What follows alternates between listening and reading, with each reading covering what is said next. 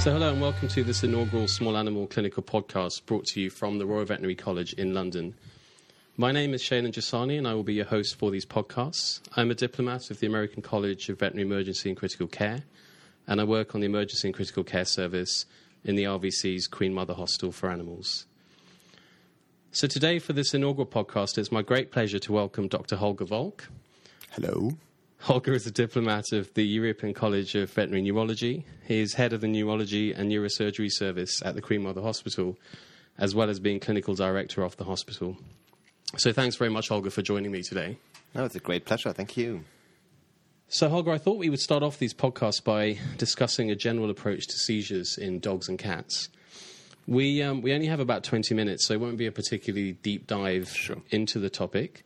But what I hoped we could do is to provide the listeners with a kind of overview of the general approach, and then hopefully come back at a later date and discuss some of the aspects in much more detail. So I wanted to start with the basics really by asking you, firstly, what a seizure is, um, but also how we classify them, and actually whether the classification of seizures has changed at all in the last decade or so. Okay, we probably could speak about this already for two hours. Um, a, seizure, if, if you look in, in the textbooks of for definition, there's actually quite um, a broad uh, definition. So I, I normally don't like like to use it. When you ask students what they normally say is an imbalance between excitation and inhibition, and I think that's a, a good way to explain how treatment will work. However, I, f- I always feel that it's not something you really can grasp and understand.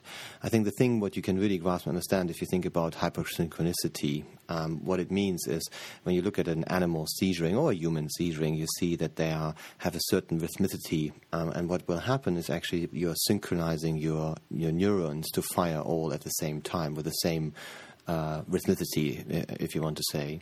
So. Um, uh, And, and this, this synchronization is not something that should normally occur. Exactly, exactly. And if you think about having, for example, I mean, there's um, a lot of reasons why you can have um, seizures, but let's say you have a, a structural lesion like a tumor.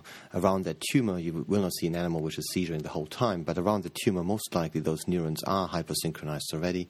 Um, but um, there's a phenomenon called lateral inhibition, um, so this will be uh, kind of stop the spread of this of the seizure focus will be stopped by those neurons stopping this activity and at one stage it will break through either there's not enough inhibition of that anymore or there's suddenly the tumor grows there's more excitation and then this seizure will spread and you get a hypersynchronicity of the whole brain Okay, cool. So it's sort of um, about a balancing between excitation and inhibition Yep. and how much synchronization Yep. occurs. And essentially, if there is abnormalities in that system, in inverted commas, Yep. then a seizure may occur. Yeah, and that's exactly the two ways how we mainly treat uh, seizures. So I, I call it, um, when I give lectures and people who might have heard me somewhere speak, I, I call the hypersynchronicity uh, the Queen principle, because when you listen to uh, We Will Rock You, it actually um, very similar to, um, I obviously have an ECC specialist. We need a uh, bit of that in the background, don't exactly, exactly. Um, so it's like staying alive. So staying alive for us is, is actually um, We Will Rock You.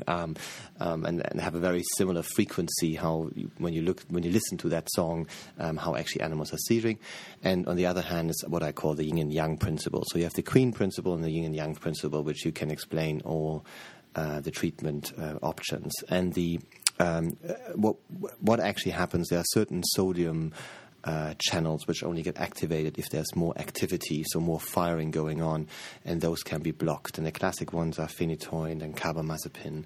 We don't use a lot of sodium channel blockers. Um, uh, use-dependent sodium channel blockers in veterinary medicine because of the half-life of the drugs. Um, what we are using um, uh, is more increasing the inhibition over GABA, which opens the chloride channel. What we also don't use really, apart from refractory status epilepticus, is decreasing the excitatory pathway. So you can actually give them ketamine, for example, if you have a prolonged Okay. seizure activity. But that's like last resort, right? That's interesting. And so, um, so in, in essence, we'll, we'll come on to at the end just a, a brief discussion about anticonvulsant therapy. But in essence, the therapies are trying to manipulate that balance between Exactly. excitation and inhibition. Yeah, I should just say for people that aren't aware about this "Staying Alive" reference, Yes. um, that they might have seen. I think there was adverts on the TV were there about um, the rate of compressions, Exactly, of uh, exactly. thoracic compressions to the beat of "Staying Alive." So, okay, cool, that's great. And um, in terms of the classification, because I think when I was at university, Yeah. which I'm happy to say was about 13, 14 years ago, people used to teach us He's very old. grand mal and petit mal seizures. Yeah, I, I really hate that. Um, and the reason being is because grand mal sounds like there's a lot of badness, and petit mal sounds like a little bit of badness. And it comes really from, from human medicine and has not been translated correctly into veterinary medicine. So we, what we call a petit mal is normally partial seizures, however, or focal seizures, depending uh, which, which country you live in. Um, um, and, but petit mals are normally described in human as absence epilepsy, so it's a different type of disease process.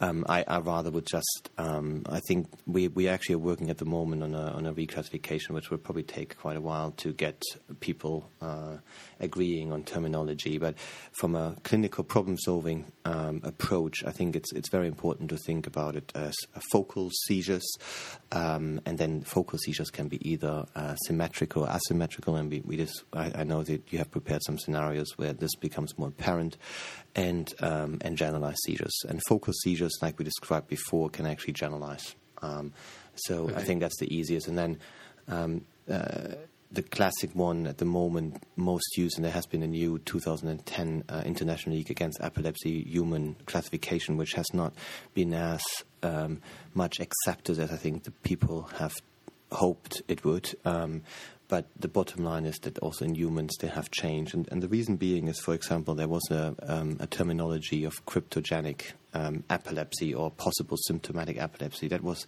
epilepsy where we um, had an, a human, in that case, or an animal with a focal epilepsy.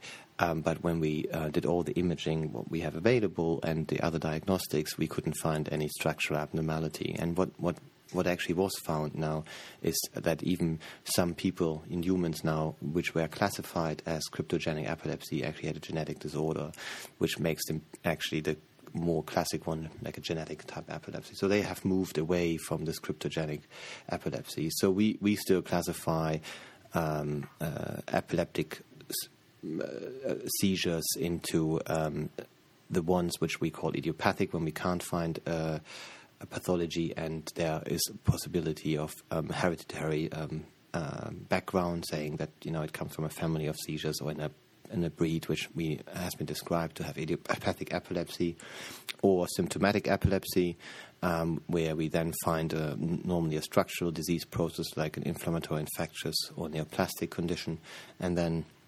And the last ones where we think there could be a focal lesion, um, but we couldn't find it on imaging um, with the tools we have available, um, so cryptogenic or possible symptomatic epilepsy. But like I said, I would see that the, aim for classification is to help um, us to define the disease process better, either because to help us guide our diagnostic plan or to help us to know more about which therapy we should give. And I think that are the two key outcomes so, from a, from a descriptive point of view, is it reasonable to use generalized and focal? And focal. Yeah, I think that's totally enough. Okay, and one thing I wasn't clear about. So, can epileptic seizures be either focal or generalized? Yes. Yeah. Okay. Yeah. So that that per se, so epileptic seizures doesn't mean generalized seizures. No. Okay. No. So, okay. Fine. That's good. So. Um, I think what we're going to do today is try and focus on generalized seizures, yep. just again because we don't have um, a lot of time to go into into a lot of detail. Um, and I guess the first question is that, especially with my ECC hat on, are there any other kind of episodes that an animal may suffer that may be mistaken, if you like, for a generalized seizure? Yeah. Um, I mean, the, the classic ones is syncopal um, attacks of, of, of any kind. That, that is normally the classic one. Um, other uh, things what can happen, but to be honest, I've seen two cases um, since I've been here since 2004 is narcolepsy, so a sleeping type disorder or cataplexy. Um, so, despite all the joking, narcolepsy is not actually very common. No, no, or, or, or, we are just not, not good enough to actually find them and treat Fair them all for epilepsy. The, the, the, there's two other disease processes, I think, sometimes, especially when you know our our interface um, when when a patient and, and we had a couple of those um, coming into the hospital um, where a patient was perceived to be seizuring um, and having a status epilepticus non-responsive to diazepam. Um, and then vets have started them. I mean, you know, because they wanted to do something, obviously, and, and, and correctly in that in circumstances, um, have started them on propofol, and then um, actually, when we were um, trying to wake them up or, or, image them, then we found that they had a, vax- uh, a, vascular accident. So, if you have a very acute vestibular um, d- disease process, they can um, look quite violent. So uh, normally our vestibular system is a is a unilateral system. So the left side controls the left side, the right side, the right side. And, um, and and what happens if you let's say you have an infarct in one of those areas uh, of the vestibular system that um, when you put the animal on the other side they try to ter- they try to get on the side where the lesion is. So you really like to lay on the side of your lesion. Some of them can be rolling and really struggling and and look very distressed and and most of them you will be able to differentiate because the animal has a level of awareness still, mm-hmm. um, uh, unless it's really a big brainstem infarct. But normally uh, that will be the case, and. Um, and it's really difficult when you get a patient for us, then you know, with a propofol, because uh, sure. when you wake the dog up, it starts again. We've messed them up. No, no, no, no, no. but you know, they wake up and then suddenly they start you know, trying to pedal a bit? Is it the myoclonic? Is it is it because of the vestibular? Yeah. And, and and and so for us, um, when we have those histories, we would always nowadays have changed actually our approach because then we said like, oh, I'm not sure how the animal is, and then now we would actually say, okay, let's check that we didn't miss anything in the brain. That's interesting because I, I, think the other thing that um, again, without going off on too much of a tangent, but I think the other time that um, we sometimes are not clear whether a mm. patient is seizuring or not is when we think that they've intoxicated themselves with something that causes kind of peripheral generalized muscle tremors. Yes. And I think your point about trying to observe the patient's level of awareness yes. despite what you're seeing. Yes. I think that point is really important because to look at, they could look like they're having a generalized seizure, and of course, sometimes totally some totally. of the drugs can, some of the poisons can do both. Yeah. But trying to understand that, I think, is um, is an interesting and, question. And that's a really good point because, um, Shane, you know that if you have a vestibular, then normally they are lateralized. So that means that on one side they're worse than the other. A, a status epilepticus patient, which is really twitching its uh, uh, world away, will will not change. It doesn't matter which position you yeah. put it in.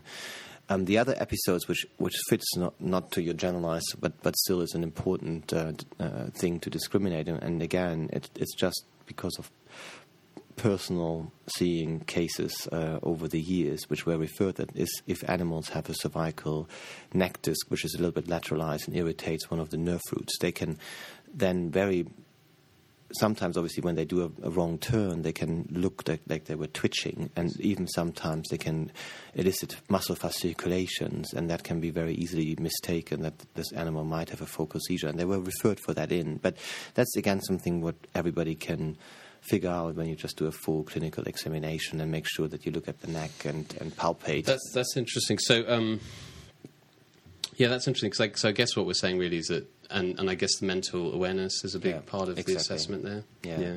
Okay. Cool. Um, so what we're going to do is we're going to park status epilepticus yep. aside for today, um, and hopefully come back as a separate podcast sure. to discuss it. And that might be quite a fun one to do as a kind of ECC perspective yep. versus a neurology perspective. hundred percent. They may or may not be the same. Yeah, we could even talk about shock shock fluid therapy. Excellent. Um, so what I wanted to do basically then was just focus on patients that had suffered, um, so not cluster seizures or status epilepticus, yep. although I think one of the scenarios sort of is a cluster seizure. But um, I guess the other question I wanted to ask you was if an owner telephones your practice yeah. and says to the receptionist and then gets passed on to nurse or, or to yourself um, that they think their animal might have had a fit or a convulsion or whatever word they're going to use, what kind of questions do you think is it important for us to be asking on the phone in order to make a recommendation about whether the patient needs to be seen, or do you think that we should just always be saying that your your patient, your pet needs to be seen? Yeah, I think we first of all need to establish if the animal is still seizing, um, because that will change your plans. And most seizures will stop after one to two minutes. Um, the brain is actually quite good in, in dampening down uh, the overactivity.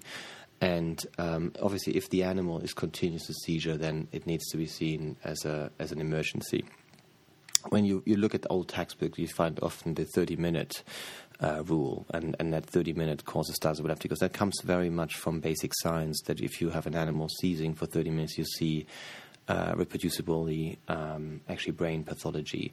However, we know from a clinical point of view, if an animal is seizing more than five to 10 minutes, that it's very unlikely the brain will get this under control and need some right. um, further help.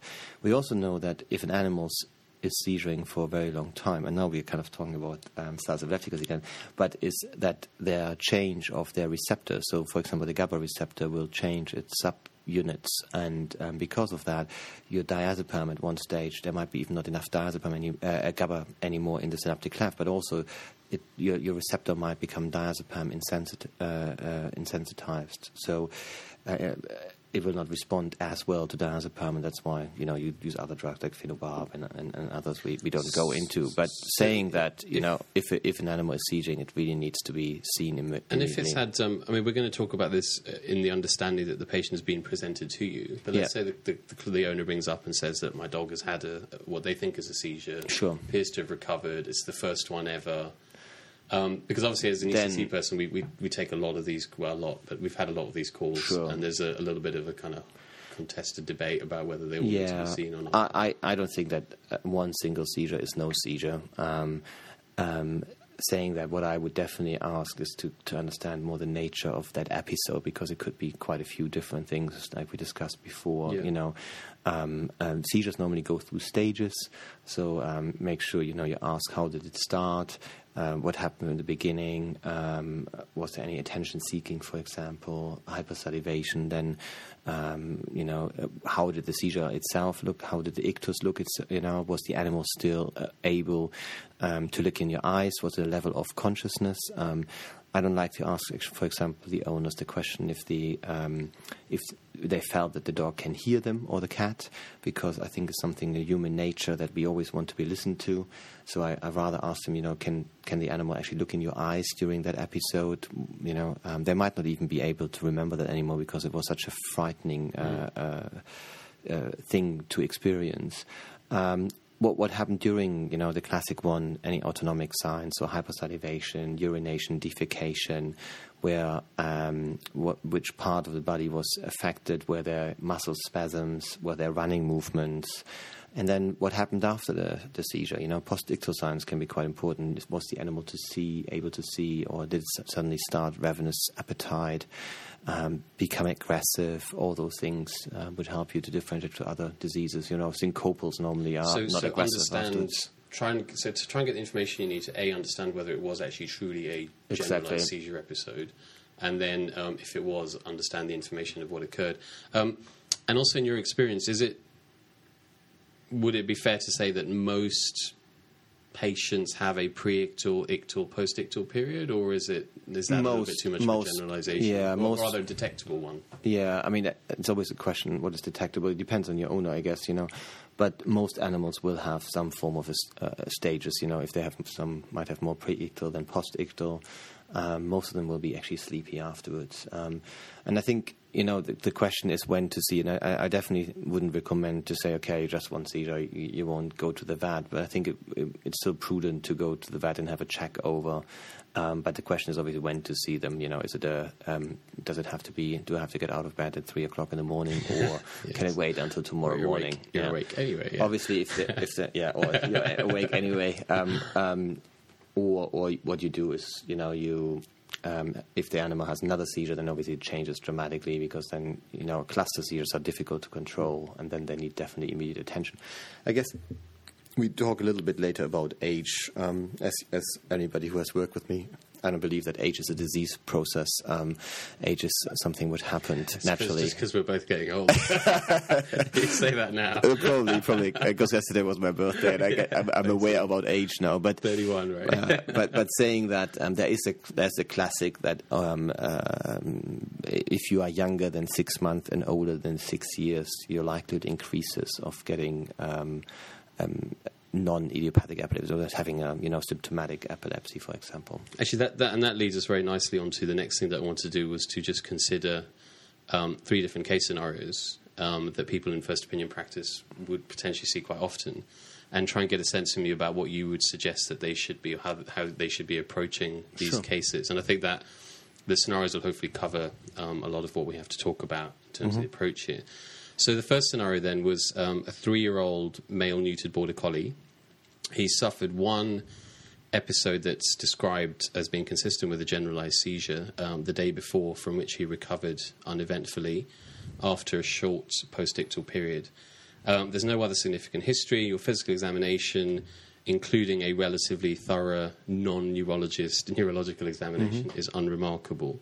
So basically, a three-year-old border collie that's had one generalized seizure, owner presents the dog to you. What would you suggest? Yeah, I, I um, it's quite handy. Um, we, we submitted a paper about this, and, and hopefully that will be accepted shortly. But I had a, a very good uh, uh, student uh, coming over from uh, Romania, Mihaela Armasu, um, who worked extremely hard, and we looked at actually mathematically modeling the different uh, groups of diseases. So you will hear this uh, over and over again in a second. But what, what, what we found is that if you had um, an animal which was um, between the age of six months and six years, um, had no changes um, on your so a normal interictal neurological examination and um, had um, a generalized seizure which was symmetrical, even if they had a focal seizure but symmetrical, then they had a very high likelihood of having idiopathic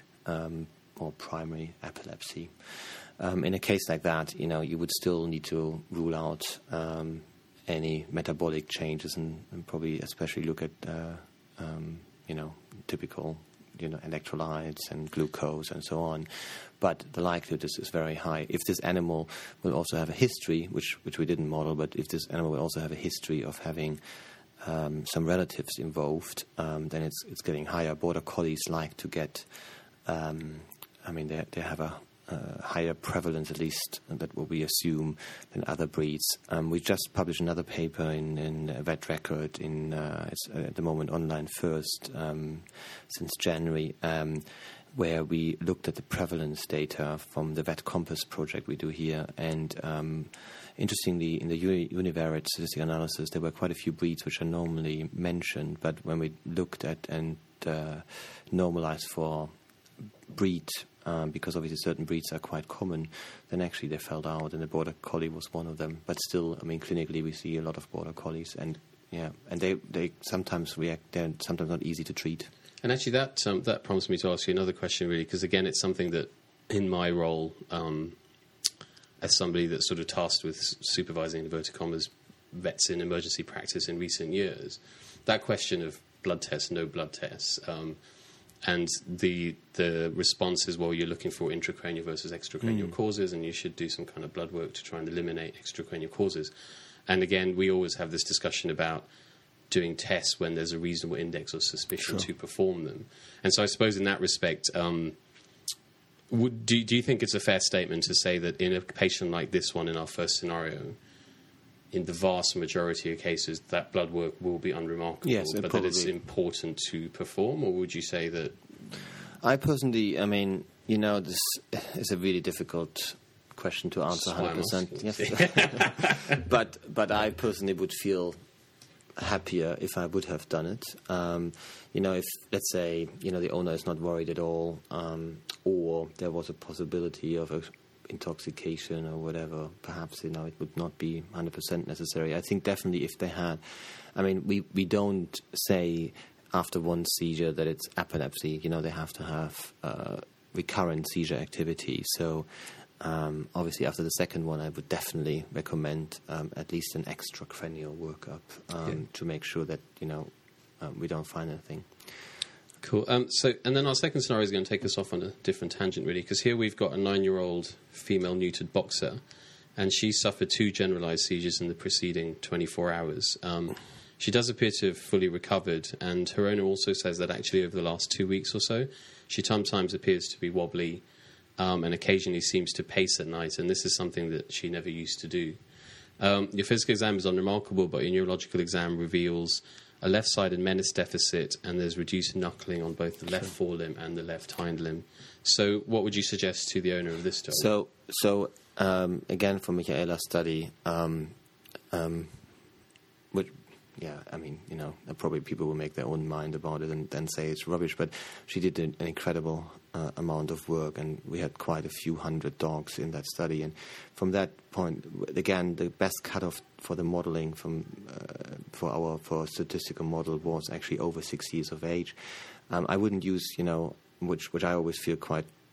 Um, I try to make sure the students don't do that. That they say, oh, there's a boxer coming, he's uh, seven years of age, um, it has to have a brain tumor, Yeah. Um, and I think that that's wrong. Um, but um, what she found is that if the animals had either symmetrical interictal neurological abnormalities or even, I mean, the odds ratio actually for asymmetrical interictal neurological um, uh, exam changes were like 29. So, you know, there's a really high odds ratio compared to age, which was actually really small. Yeah. Um, um, and um, the same was actually um, when you ask, and nowadays we have the iPhone or whatever other Samsung. Let's make some commercial for other companies. Other smartphones are exactly, other available, yeah. smartphones with video devices. Um, yeah. yeah, um, it's actually quite good to to look at the video and see again if they're if they are focal seizures, okay, but if they actually have asymmetrical focal seizures,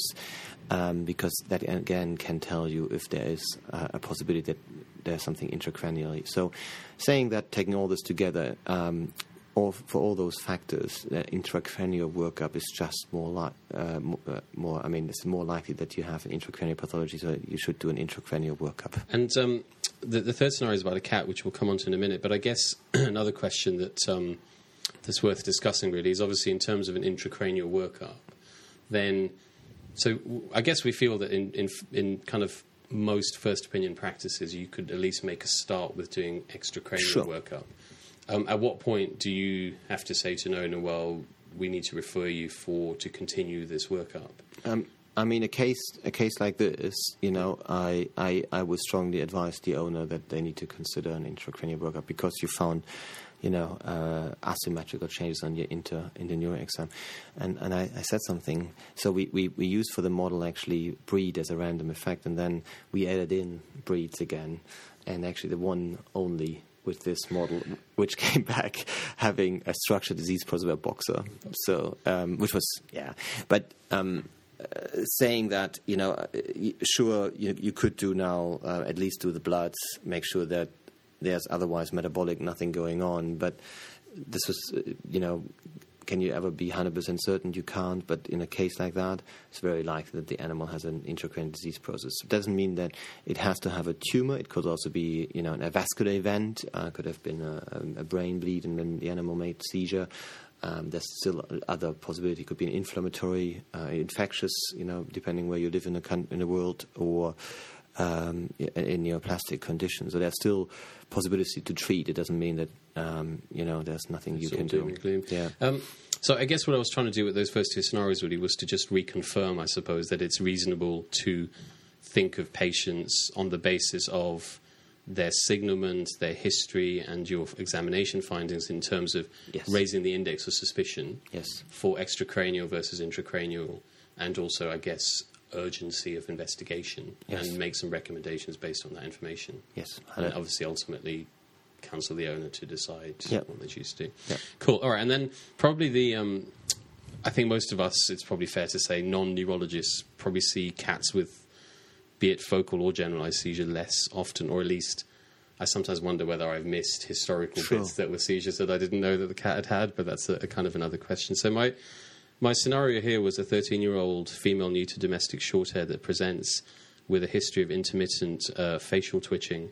Um, and the last episode was earlier on on the day that you see the cat. The cat's indoors. Um, the owner says that the cat's been otherwise well, but she does mention that the cat seems to be running around the house kind of almost manically recently. Um, and again, I know some cats, like my own, for example, have episodes of running manically around the house, but this is a bit more persistent. Also, it's out of character for this cat. Um, your physical exam, there's a grade two out of six murmur, and the cat might have mildly reduced body condition, but otherwise, um, the rest of the physical exam is unremarkable. But you do notice that the cat has anisocoria as well. And so, what would you suggest to the owner of this 13 year old cat? Yeah, very similar to the the boxer scenarios. Obviously, we didn't model now for cats, but I mean the same principle applies, right? There's uh, interictal uh, behavior changes. Um, sometimes not always very easy to differentiate because they can last quite long after a seizure.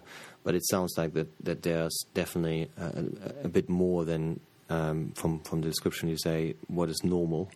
Um, and then you have a mild anisocoria, um, um, which could obviously be multiple reasons why the animal has that, but it could also indicate that potentially the, the animal starts to herniate. Um, and um, so again, I would think an intracranial workup would be the best uh, scenario for that patient. And um, so, speaking about cats, and how often do you, Hmm. how often do cats suffer the kind of classical generalized seizure that You know, this is so so really difficult to say. Um, cats, um, which I always find fascinating in the UK. I mean, there's other countries they see a lot more cats uh, in in uh, referral hospitals, but I mean, we see a relatively little number of cats. Even if you know, it's uh, used to be the number one pet, and now it's behind the dog. We live close to London, but still, I mean, it's it's sad. No, we don't see so many cats. Um, um, just not sure if they're not referred. Um, uh, there's a big debate if if if I, I, I called it actually in my article epilepsy of unknown origin or etiology, so meaning that you couldn't find anything abnormal to, to not go down Did you the say of unknown original etiology. yeah, I mean, you know, I mean, for us, for us, it's unknown origin. Yeah. So, um, and the reason why I did it is because I didn't. I wanted to avoid the idiopathic epilepsy terminology, which which would indicate some f- potentially form of um, you know genetic uh, predisposition. Um, and in cats, there always has been a big debate, um, but we definitely certainly see, um, you know, cats where we do all the imaging and uh, uh, extracranial workup with, which we don't find a pathology. Interestingly, um, uh, Akos Pakozdy um, from uh, Vienna, he has done just um, a very nice study, and in humans there has been since a while. Uh, people have found uh, autoantibodies, um, and, this one is a potassium uh, antibody uh, in those cats. And, and what can happen is that those um, autoantibodies actually target the potassium channels and mainly in the hippocampus, so, um, and which can explain why some of them are really difficult um, to actually treat. Um, and the, the question is, will do they get now the epilepsy because they have those autoantibodies, or is it because they had prolonged seizure activity, which then opened the blood-brain barrier, and then Yeah. I mean, that would be a question, but it's definitely Akos has done a fantastic job. He has done a really nice paper, and it's something which has been debated about pharmacoresistant epilepsy in humans for a while. So it is it is quite interesting. So Um, pharmacoresistance is again. I'm just being quite basic here, No. but it is more prevalent in cats. Um, cats can be sometimes challenging to treat, um, um, but again, we don't, you know, the, we don't have. Um, there was one paper here from uh, states um, where they have shown that, you know, uh, I think a third had idiopathic epilepsy, and the others um, had some other diseases. That's interesting. Um, and, and status epilepticus is even rarer, like generalized status epilepticus. Yeah, I don't know. Have you seen a lot I was just cats? going to say, no. I, I'm pretty sure I have never seen seen one. No, Um, I mean, so- what what is with cats though is that if they have generalized seizures, they can look very violent. Uh, violent. I mean, they sometimes even have those type of running fits. So they, you know, they, they just start running against a wall, and it can really, really bad. Yeah. You know. Yeah, I don't think I've I don't think I've seen one, but Hmm. um, okay, great, that's excellent. So, just to finish up, really, I wanted to just do a bit of a kind of Q and A, really, um, on anticonvulsant therapy, and I guess again we are sort of focusing on on dogs, but again, it's something that people will do a lot in practice. Sure. There's just a couple of things that I wanted to just knock off, really. Um, so, my perception is that probably the most widely used approach in terms of first line anticonvulsant therapy is for people to start phenobarbital. Yep. Yeah, and, and that's what we have to do, right, from the licensing point of view. Um, there soon will be uh, an, another uh, drug coming on, on the market called imipot- imepitoin. Um, um, and I probably have to train better to say it. um, um, not, not allowed to say the trade name yet, but it's uh, it will also be uh, a drug which you can start um, uh, for, for, for generalized generalized idiopathic epilepsy, right? So, um, again, um, as a first line treatment, and, and um, What was it called again? Im- imepitoin. Yeah, exactly, yeah. And um, expect will it be cheapish, expensive? Um, I mean, I guess it's it's like um, always the, the price. with. The price. the price is always the first thing. I, I'm I'm sure I'm I'm not hundred percent certain how they will price it. I'm sure it will be tiny bit more expensive than the uh, uh, you know phenobarbital. Um, saying that, um, it, it, hopefully will have some potential advantages. I mean, phenobarbital is a really great drug. Um, but you know, you hear to hear. yeah, it's, uh, and it's still used a lot in humans actually in first opinion. So. Um, in in, in, in it's because it's, it's very cheap, you know.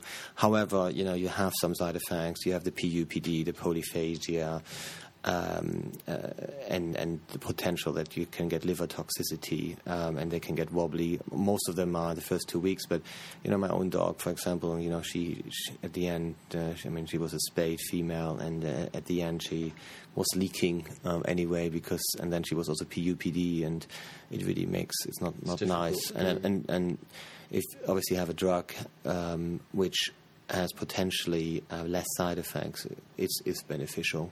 And if you look in the human drug development, um, the biggest advances uh, advances have actually been not in in the pure efficacy management. Rather, um, you, you somehow always have a third of animals, humans, which don't respond to treatment. Um, but it's actually in the side effect profile. So if, if you nowadays you know start with a, a drug like levetiracetam, you uh, you know it's just different. You can have a more normal life than starting on phenobarb, for example. Um, so that's cool. So we might hopefully one day in the future come back and talk about Yeah, that would be imi- interesting. imepitoin. Yes, yes. Excellent. Um, a couple of quickies. So, if you start an animal on phenobarb without a loading regime, how long might you consider it to take to become clinically effective? Yeah, I mean, um, actually, um, uh, it will be loaded quite quickly. Um, so, uh, rule of thumb is, um, you know, uh, three, five, three to five half lives, and uh, the half life, depending which books you look in, is between let's say twenty and forty hours. Um, so you, you will have it, but then what happens with phenobarb? We all know this that you get a liver enzyme induction. Um, and um, what happens then, actually, you decrease your phenobarb serum levels again, and that peaks normally around seven days. So that's why we normally take our serum concentration 12, 14 days. Yeah. Um, and uh, but again, how it depends how quickly you need the drug. So if you you can load with phenobarb um, over a 24-hour period, um, giving them, you know. Uh, whatever, four to five milligrams per kilogram every couple of hours until you reach uh, 20 and, and to that's something 24. that the, protocols vary a bit, don't they? Really? Yeah. 'Cause, Um, well, I've used well, I've used different ones, and we've hear about people using, Yeah. using different ones. So. Yeah. Okay, and um, and then in terms of ongoing monitoring for long-term patients, um, in terms of checking the the phenobarb level, presumably you you would check it more often earlier on, and then maybe you increase Yeah. your checking interval. Or? Yeah, I mean, I think it's not wrong to have an animal coming every three, uh, uh, every six six months to three quarters of a ye- year, um, and just check it over and make sure that you know liver is still fine and the animal has not changed and you know, the drug levels are still similar. Um, um, if you are with a drug level with a phenobarb, whatever drug you actually use, a little bit below, but the but the response of the animal is fantastic. You don't, you don't, you're not treating the therapeutic range, right? You're treating the animal, so that might be just enough for that animal to get it back into the balance. And would, would it would it work the same way? So if you had an animal that was pushing up the top end of normal of the therapeutic range, Yeah. but was still clinical, could you go above the therapeutic range? You, you could, but but especially with phenobarb, if you go um, over the top ninety percent of the therapeutic range, um, or actually let's say better reference range, um, because it's probably the better terminology, then um, you, you increase your likelihood of having uh, liver pathology on the long run. So I, I wouldn't do that, and then you add other drugs, which therapy. which in, in Europe would be most countries is now potassium bromide is licensed as the second line, and then that's what you would do. And And again, how long would um, again without a sort of obvious loading regime? How long would bromide? Yeah, it's to- it's it's around six weeks, um, and and bromide is uh, treated in the body is very similar to chloride, um, and and and as you, I mean, we we don't pee the world of chloride out every day, so the same with the bromide. So, you know, uh, it takes takes a while to build up, but then you don't lose so much, right? Yeah, So. Um, Excellent, thank you for that. So, um, and I just really wanted to end. You mentioned it already, but um, one of the agents that has um, become increasingly available in recent years has been levetiracetam. Yep.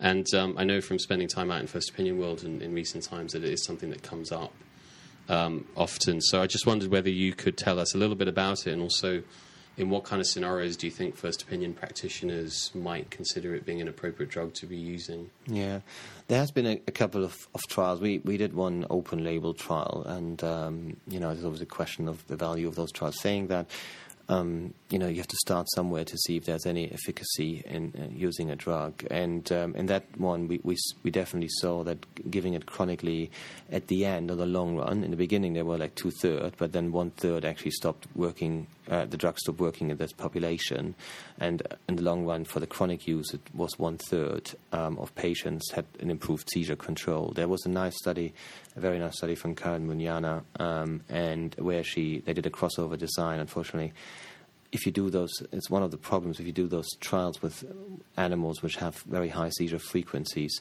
what actually happens is that some of them, you know, I think they just they have such a bad disease process, or whatever you throw on them, nothing really works. And um, and she she couldn't complete the crossover design. Mm. However, in that one, it looked like levetiracetam had, compared to baseline to pre trial um, an effect, but not to compare to placebo. Um, and and the placebo effect is, is actually uh, one shouldn't ignore it, is, is quite high. I mean, saying that I, I, think mainly more it's a regression to the mean effect, meaning that an animal comes onto a trial when it's the the worst, um, and then that's why you know the compliance to come on a trial is very high, and then obviously just by the nature of the disease they will get better, right? And you see that with a lot of diseases, yeah. and we need to be quite critical when we because recruiting patients for those trials is not not trivial, and um, um, what, what we nowadays do is actually we, we treat mainly the cluster seizures um, uh, because other drugs um, are not as uh, not as good um, with pulse therapy with levetiracetam. So we still have them on the standard antiepileptic drugs we have to date,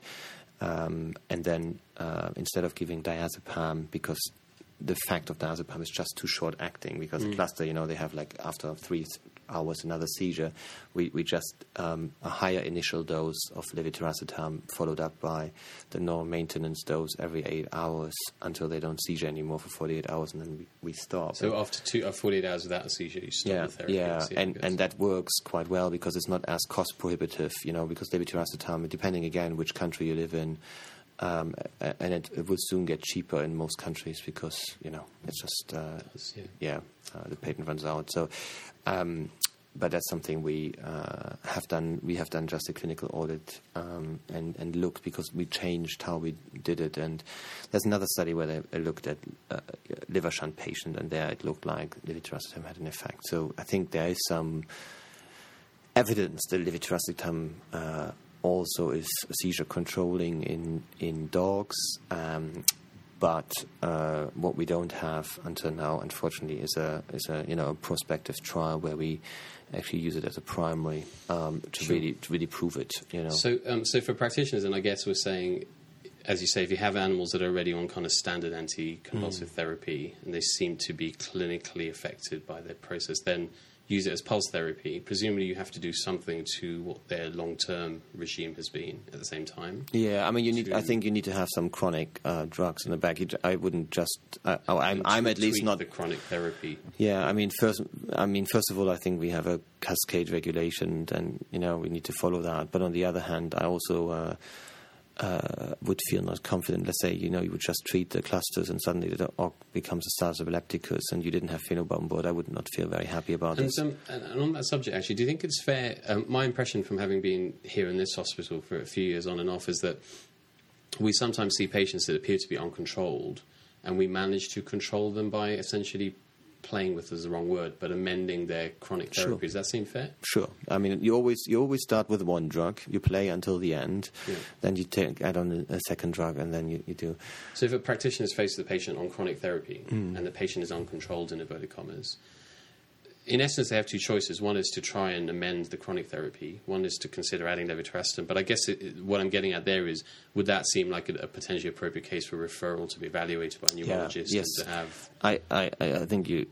It's exactly what you say. I mean, every time an animal is not responding, um, if you're a specialist or not, you not just need to reconsider if what you have done is correct. You know, and um, um, I think we we don't have I mean, we should try to cure everything, but um, we, we, will never be able to. But we should definitely be uh, uh, as critical to ourselves that if something, you know, is just not responding as they should, uh, as it should, um, is that we, we need to just rethink it and and uh, just Take stock. Just, yeah, exactly, and Excellent. then ask someone else. You know. Um, Excellent. Um, look, Holger, I think that's all we have time for today. I'm sure we've gone well over the allocated time, but that, I'm that sure was really, really interesting, and it was the first one, so we're forgiven. Um, as I say, I hope that at some point in the future we can come back and talk about some of the things in a bit more detail and focus Sure. and, and kind of dig deep into them. That would be great. Um, otherwise, thank you so much for taking the time to join me today. okay. Um, so that's the end of this first small animal clinical podcast from the RVC.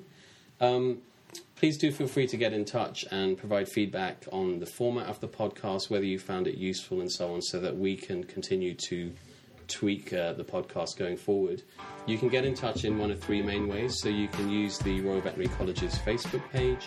You can email me directly, um, and the address is sjasani at rvc.ac.uk or you can tweet us at um, at Royal Vet College using the hashtag SAClinPod.